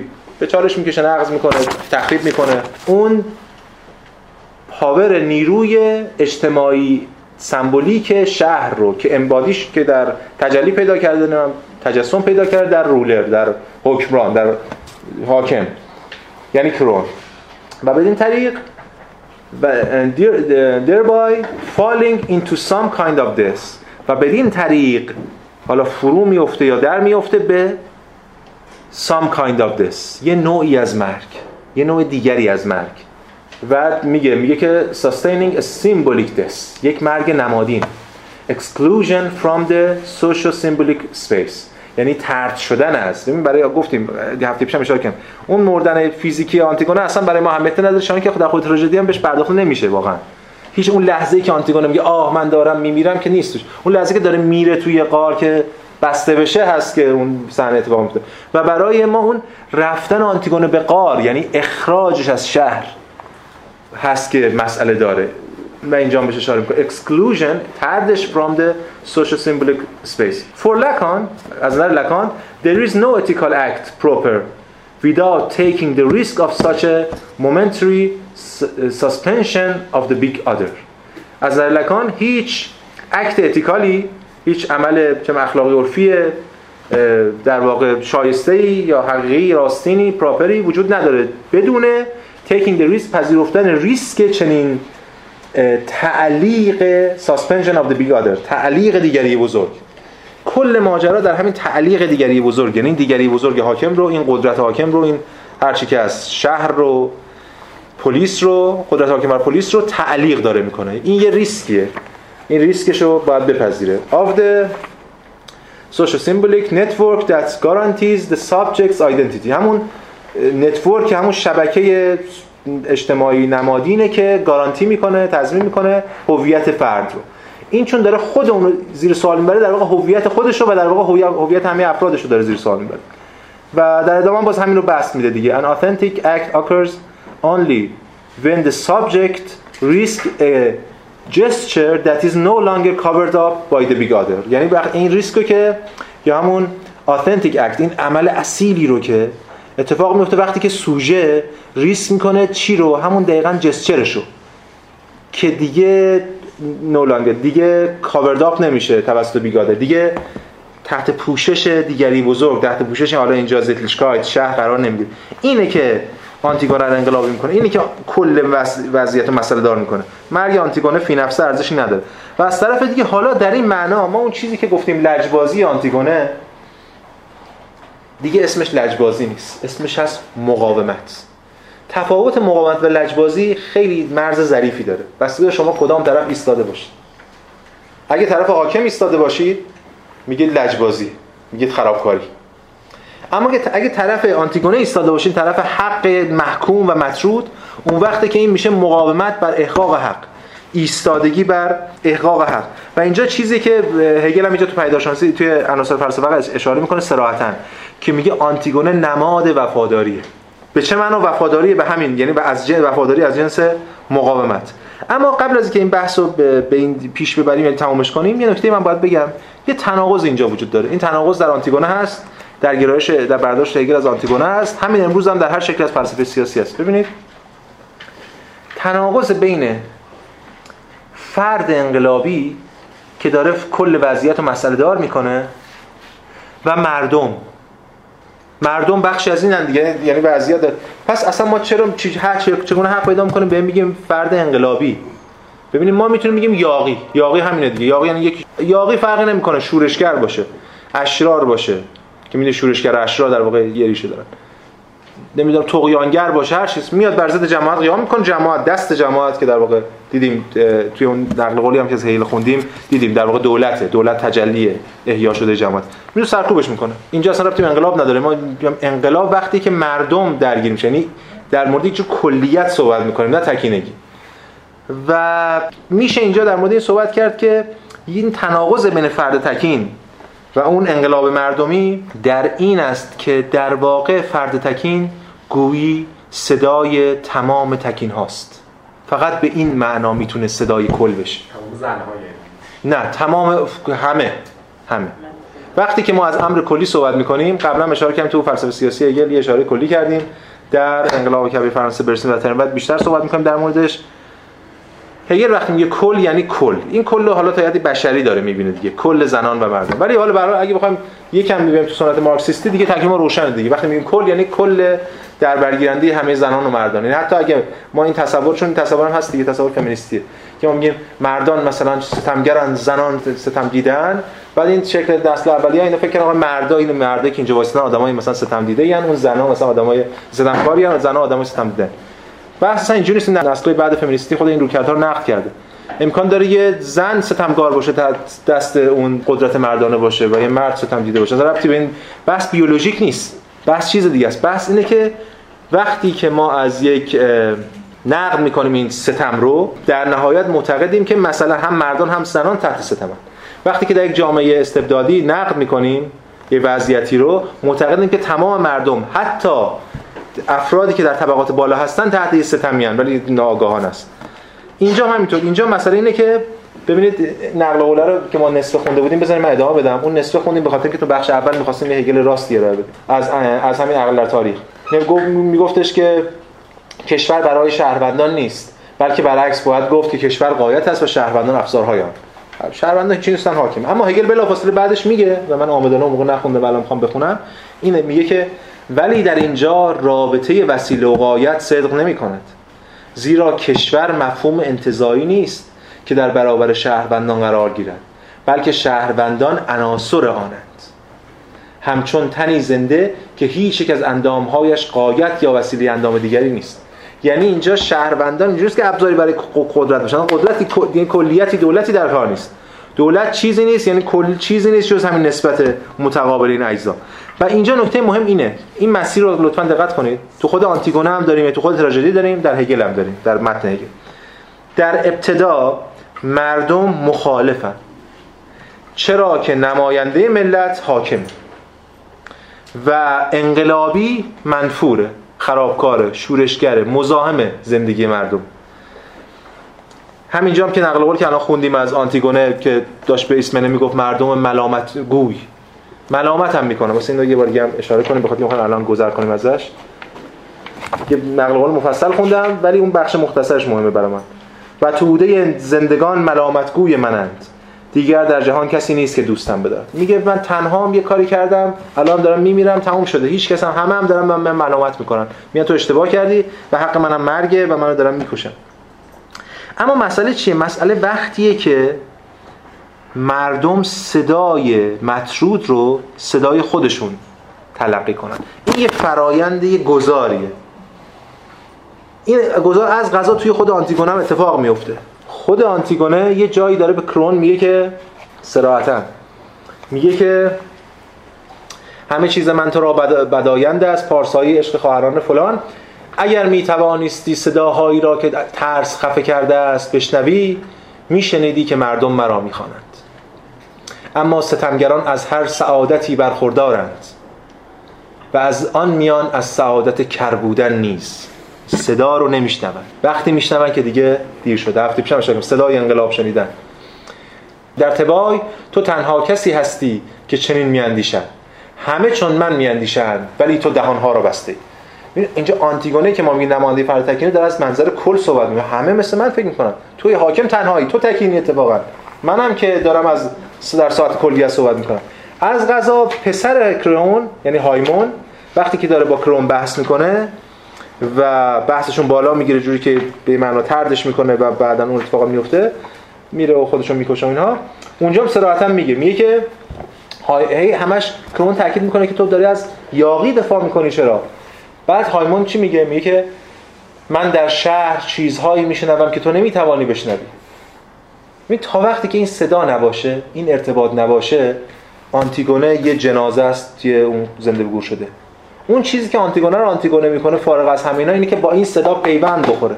اگه با این صدا پیوند نخوره لاشه یا یاقیه که چیزی گفته و رفت در با صدای شهر. من در شهر چیزهایی میشنوم که تو نمی‌توانی بشنوی. سخنانی که در حضور تو فرو میخورندش. زیرا تو آنها را خوش نداری. تو مردمان را میترسانی و تنها نگاهت دهانها را میبندد. شهر سوگوار است. این بعد از مرگ آنتیگون هستی. همه بر این دختر جوانی که شریفترین زنانش می‌دانند مویه می‌کنند. دیگه الان شده قهرمان. دیگه آنتیگون قهرمان شهره نه کرون یا حتی دیگران. می‌گویند آیا پاداش پر افتخارترین کارها ننگین ترین مرگ هاست سزای و مرگ است یا تاجی زرین؟ این است نجوای پنهان آنان حق با کیست بدر پس ما اینجا ببینیم این گذار رو تو خود تراژدی سوفوکلس طی کرده. گذار بین سوژه انقلابی منفرد و شهر و صدای مردم. و همینه که حالا تو هگل ما می‌بینیم در بند 475 در پیدارشناسی روح هگل میگه که جنگ روح است و نیز صورتی است. خود این جمله جنگ روح هست که خب کلی میشه تفسیرش اصلا ایده اصلی حاکم. خیلی شبیه اون جمله‌ای که یادآور کدوم جمله است؟ پولموس پدر کائنات است. جمله هراکلیتوس. جنگ روح است و صورتی است که در آن دقیقه ذاتی جوهر اخلاقی عرفی یعنی آزادی مطلق ذات مستقل اخلاقی عرفی از کل وجود متعین در فعلیت و اثبات شدگیش حاضر است. اون دقیقه ذاتی که این آزادی مطلق درش حاکمه اون فرد. خب. حالا چه اتفاقی میفته در حالی که جنگ از یک سو نظام های تکین مالکیت و استقلال شخصی و همچنین خود شخصیت تکین را وامی دارد که نیروی امر منفی را احساس کنند این این نکتهش مهمه. یعنی جنگ این که اتفاقی افتاده اونها رو وا داشته که احساس کنن نیروی امر منفی رو.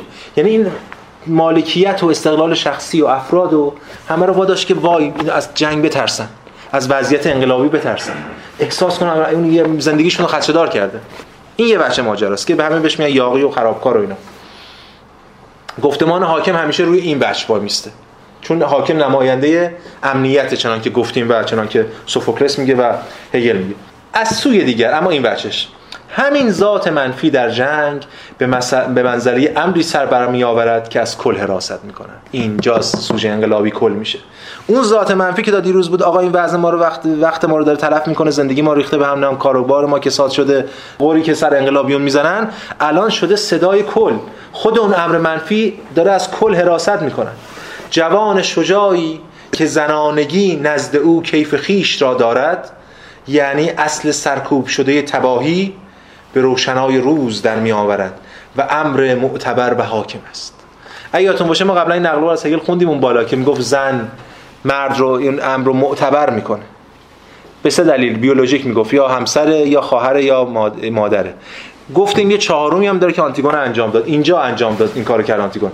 یعنی آنتیگون این قابلیت پیدا می‌کنه این امکان رو ایجاد می‌کنه که چرا؟ حالا چرا این اتفاق میفته چون مردم پی می‌برند که وضعیتشون تفاوتی با وضعیت آنتیگونه نداره. خود این شهروندان هم حقی ندارن. مردمی که فکر می‌کنن اون فرد انقلابی حالا جداست و ترد شده از جامعه و حالا یه عقده داره علیه حاکم ولی ما که وضعمون خوبه احساس می‌کنن ما وضعمون خوب نیست. ما دچار مشکلیم. ما خودمون دچار تنشیم. ما حقمون از دست رفته. ما در واقع باید تکیه به جای اینکه با حاکم تکیه کنیم به اون به اون کنشگر داریم. تکیه می‌کنیم. و این خودش یه سطحی از خداگاهیه. یعنی مردم اون بو رو استشمام می‌کنن.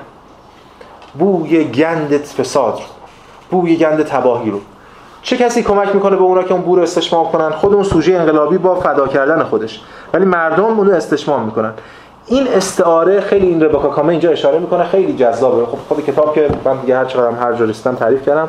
ولی باز تاکید روی این بخش که استعاره جنازه دفن نشده و استعاره امر رفع نشده در هگل. در هگل دیدیم هر چیزی که رفع نشه اگر ترد بشه برمیگرد قویتر برمیگرد هر چیزی که رفع نشه یعنی درونی نشه aufheben aufheben نشه. میره طرد میشه ولی برمیگرده این استعاره جنازه ای که دفن نشده پیوند می‌خوره با همین امر رفع نشده. ببینید کامه میگه که حالا دو تا نقل قول می‌کنیم. اولش میگه که جسد گندیده پولونیکس یادآوری جاودان خواهد بود. برای هر آن چیزی که در هر پیکاری برای مشروعیت محروم از تدفین و سوگواری باقی خواهد ماند وظیفه و رسالت مدرنیته کاوش این گسل است. نخاله های زیتلشکایت چیزی را برملا ساخته بود که همه بیرانه ها عیانش می‌کنند هر تباهی یه چیزی رو عیان می‌کنه اون که مخفی شده. اون که لای جرز دیوارها جنازه هایی که دفن رفت نشده ولی نگه داشته شده. بعد بحث می‌کنه در مورد زیبایی یونان و اون نقد هایی که می‌کنه.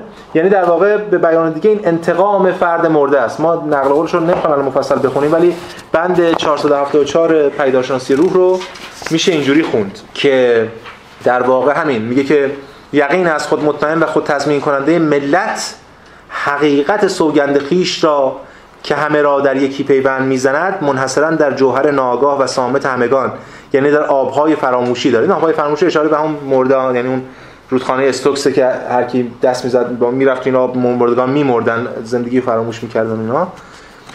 این در ادامه کدوم بحث؟ ادامه بحثی هفته پیش خوندیم که اینا همزاتن در نقد سکولاریسم که داشتیم هفته پیش. اینا همزاتن بعد در ادامه میگه که بدین طریق تحقق روح آشکار به ضدش بدل می شود و به تجربه در میابد که حق اعلایش ناحق اعلاست. اینه که تا دیروز حق بوده و بر مسطح حق حرکت می‌کرده الان شده به ناحق تبدیل شده. طی این فرایند دیالکتیکی حق اعلایش ناحق اعلاست و پیروزیش بیشتر شکست خود اوست. یعنی این اتفاقی که برای ارباب افتاد در مواجهه با برده این اتفاقی که برای خیلی خیلی تجارب تاریخی ما در طول تاریخ خودمون تاریخ غرب خیلی جای دیگه. اونی که کشته میشه پیروز میشه در واقع. اون خون شهید میگن هر چی میگن. پیروز میشه و در واقع به واسطه کشته شدن و فداکاری که پیروز میشه. و در واقع حاکم پیروزیش بیشتر شکست است. مرده ای که حقش نقض شده است از همین رو می‌داند که چگونه برای انتقامش از ناقضان حقوقش کارافزارهایی بیابد که فعلیت و اقتداری برابر با قدرتی داشته باشند که به او صدمه زده است. این قدرت ها به مخاسمه برمیخیزند و جماعتی را نابود می‌کنند که نیرویشان یعنی حرمت خانواده را بی حرمت کرده و متلاشی ساخته است. پس اینجاست که این پیوند می‌خوره. و حالا می‌تونیم این باز نقل قول کامی رو چند صفحه جلوتر صفحه 100 ادامه بدیم که این صدا این در واقع تقریر تمام حاکم هاست تلاش عقل برای هلاک کردن متضاد فرضی خیش بوی متعفن مردگان دفن نشده را به عنوان میراث برای نسل‌های آینده به جای می‌گذارند میراث پایان ناپذیر کرون برای آینده. میراث پایان ناپذیر کرون برای هر دولتی. این بوی گندیه که استشمام نمی‌شد. ببینید جنازه بیرونه داره میپوسه. هیچ کس این بوی گند رو استشمام نمی‌کنه جز آنتیگونه. اما آنتیگونه با فداکاری که داره باعث میشه که کل جامعه این بوی گند رو استشمام کنه. و این همون چیزی که میگه میراث کرون. پس آنتیگونه به این معنا اولین انقلابیه اما آنتیگونه انقلاب نمی‌کنه. اول جلسه گفتم دوبارم تاکید می‌کنم. انقلاب مفهوم مدرن. آنتیگونه میمیره خدایان میان و حالا با اون فرآیندی که به کار می‌برن کرونو بیچاره می‌کنن. زنشو می‌کشن بچهشو می‌کشن و بعد خودشون دیوانه میشن. به لحاظ سیاسی بخوایم بگیم برادر آنتیگونه که اومده قیام کرده باز شورشگری که در عرصه عملی قیام کرده. آنتیگونه هم که مرده. اینجا به اون معنا ما سوژه انقلابی نداریم. یعنی اگه در عنوان این بحث این یعنی دلال این ملاحظه رو باید داشت ملاحظه فنی رو. اگه در عنوان این کلاس گذاشتیم آنتیگو سوژه انقلابی آنتیگونه حواسمون هست که هم سوژه در معنایی که من و شما امروز تو فلسفه سیاسی استفاده می‌کنیم. هم انقلابی در معنایی که ما شما استفاده می‌کنیم همه مال دوران مدرن. سوژه پس کارتیه و انقلابی پس انقلاب کبیر فرانسه است. یعنی اصلا قبل از 1789 ما انقلاب نداریم. به این معنا. و به همین دلیل آنتیگونه مردم بر علیه کرون قیام نمی‌کنن و حکومت رو در دست نمی‌گیرن به این معنای انقلاب کبیر فرانسه. ولی ما نشانه هایی رو داریم که من نقل قولش خوندم که مردم این نگاه مردمه و این صدای مردمه که داره داره بلند میشه و پیش میره و در نسبت قرار می‌گیره با فضا و سپهر سیاسی و اجتماعی. و این نکته بسیار مهم یکی از هایی که ما قبلا هم مطرح کردیم و مشهور علیه هگل دقت کنید به اون آخرین بحث. هایی که مشهور علیه هگل این است که هگل تاریخ هگل تاریخ بردواره. تاریخ ترسه ما یادتون از توی هم ترپیش دو ترپیش که خداگاهی گفتیم یعنی خدایگان بنده رو می‌گفتیم بعد اشاره کردن. هم باتای به اشاره می‌کنه هم دولوز به اشاره می‌کنه دیگرانی هم به این اشاره کردن. همون کتاب خداگاه هگلی پس ساختگان فرانسوی شرمند بحث دادن بودیم که آقا تاریخ رو برده ای داره رقم می‌زنه و پیروزه که از ترس پیروزه. نرفته به جنگ تا در جانبازی به قول در جانبازی تا فرجام راه نرفته و آیین خدایگان یعنی یا مرگ یا زند یا همون حیات من از رو اونو نپذیرفته. یا آزادی یا مرگ رو نپذیرفته به همین دلیل حاضر شده زندگی کنه در ذلت. اون بنده است. برای تاریخ هگل تاریخ ذلته. اما میشه نشون داد که نه تاریخ هگل از خدایگان بنده شروع نمیشه. تاریخ هگل از اینجا داره شروع میشه از آنتیگونه از انقلاب از از جایی داره شروع میشه که طرف فدا کرده جانش رو و پذیرفته اون ایده یا مرگ یا ذلت رو و مرگ رو پذیرفته و تن به ذلت نداده. این یه واکنشیه به اون روی کردی که همین مشهور نقد که علیه هگل مطرح میشه و نتیجه رفع این بندگی نتیجه رفع این وضعیت فروپاشی این قانونه. فروپاشی قانون یونانی فروپاشی اون ساختاری که در پلیس بوده اون رابطه بین موتوس و لوگوس که قبلا در این حفظ شده بوده و پلیس رو شکل می‌داده الان فرو پاشیده و دیگه در واقع پلیس فرو میپاشه. دیگه ما از این دقیقه بعد ما در تاریخ دیگه هیچ پلیسی نداریم. اسکندر مقدونی جهانگشایی و بعد. ایده جهان شهر کشور و امروز ما واحد سیاسی کشور رو داریم. دیگه شهری در کار نیست. این جهان تازه همون جهانی که در بند آخر هگل بهش اشاره میشه و ما دیگه خب می‌ذاریم برای جلسه آینده. یعنی بند 475 پاراگراف آخر و 476 که داره میگه قالب جدیدی قرار جای اینو بگیره. که همون قالبی که هگل اینجا بهش میگه legal state یا همون حتی ترجمه دقیق‌ترش وضع حقوقیه. یعنی فکر کنم رشت زودسانت یه هم چیزی. اون اشتاند اون ایستادگی حق. وضع مبتنی بر حق وضع حقوقی.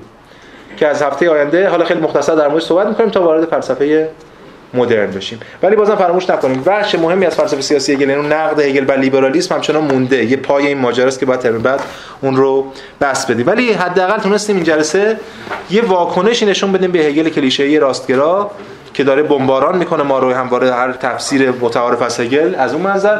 و نشون بدیم یه هگل دیگه ای رو میشه بس داد. بر اساس اتفاقا آنتیگونه. ایده آنتیگونه یه میانجی که می‌تونیم بر اون اساس یه هگل دیگری رو هگلی که داره از این شکل از سوژه انقلابی دفاع می‌کنه رو یا حداقل میشه بر اساس فلسفه سیاسیش اون رو جایی هم براش باز کرد و یه ارزشی براش قائل شد از اون هگل دفاع کنیم. بسیار خوب. خسته نباشید.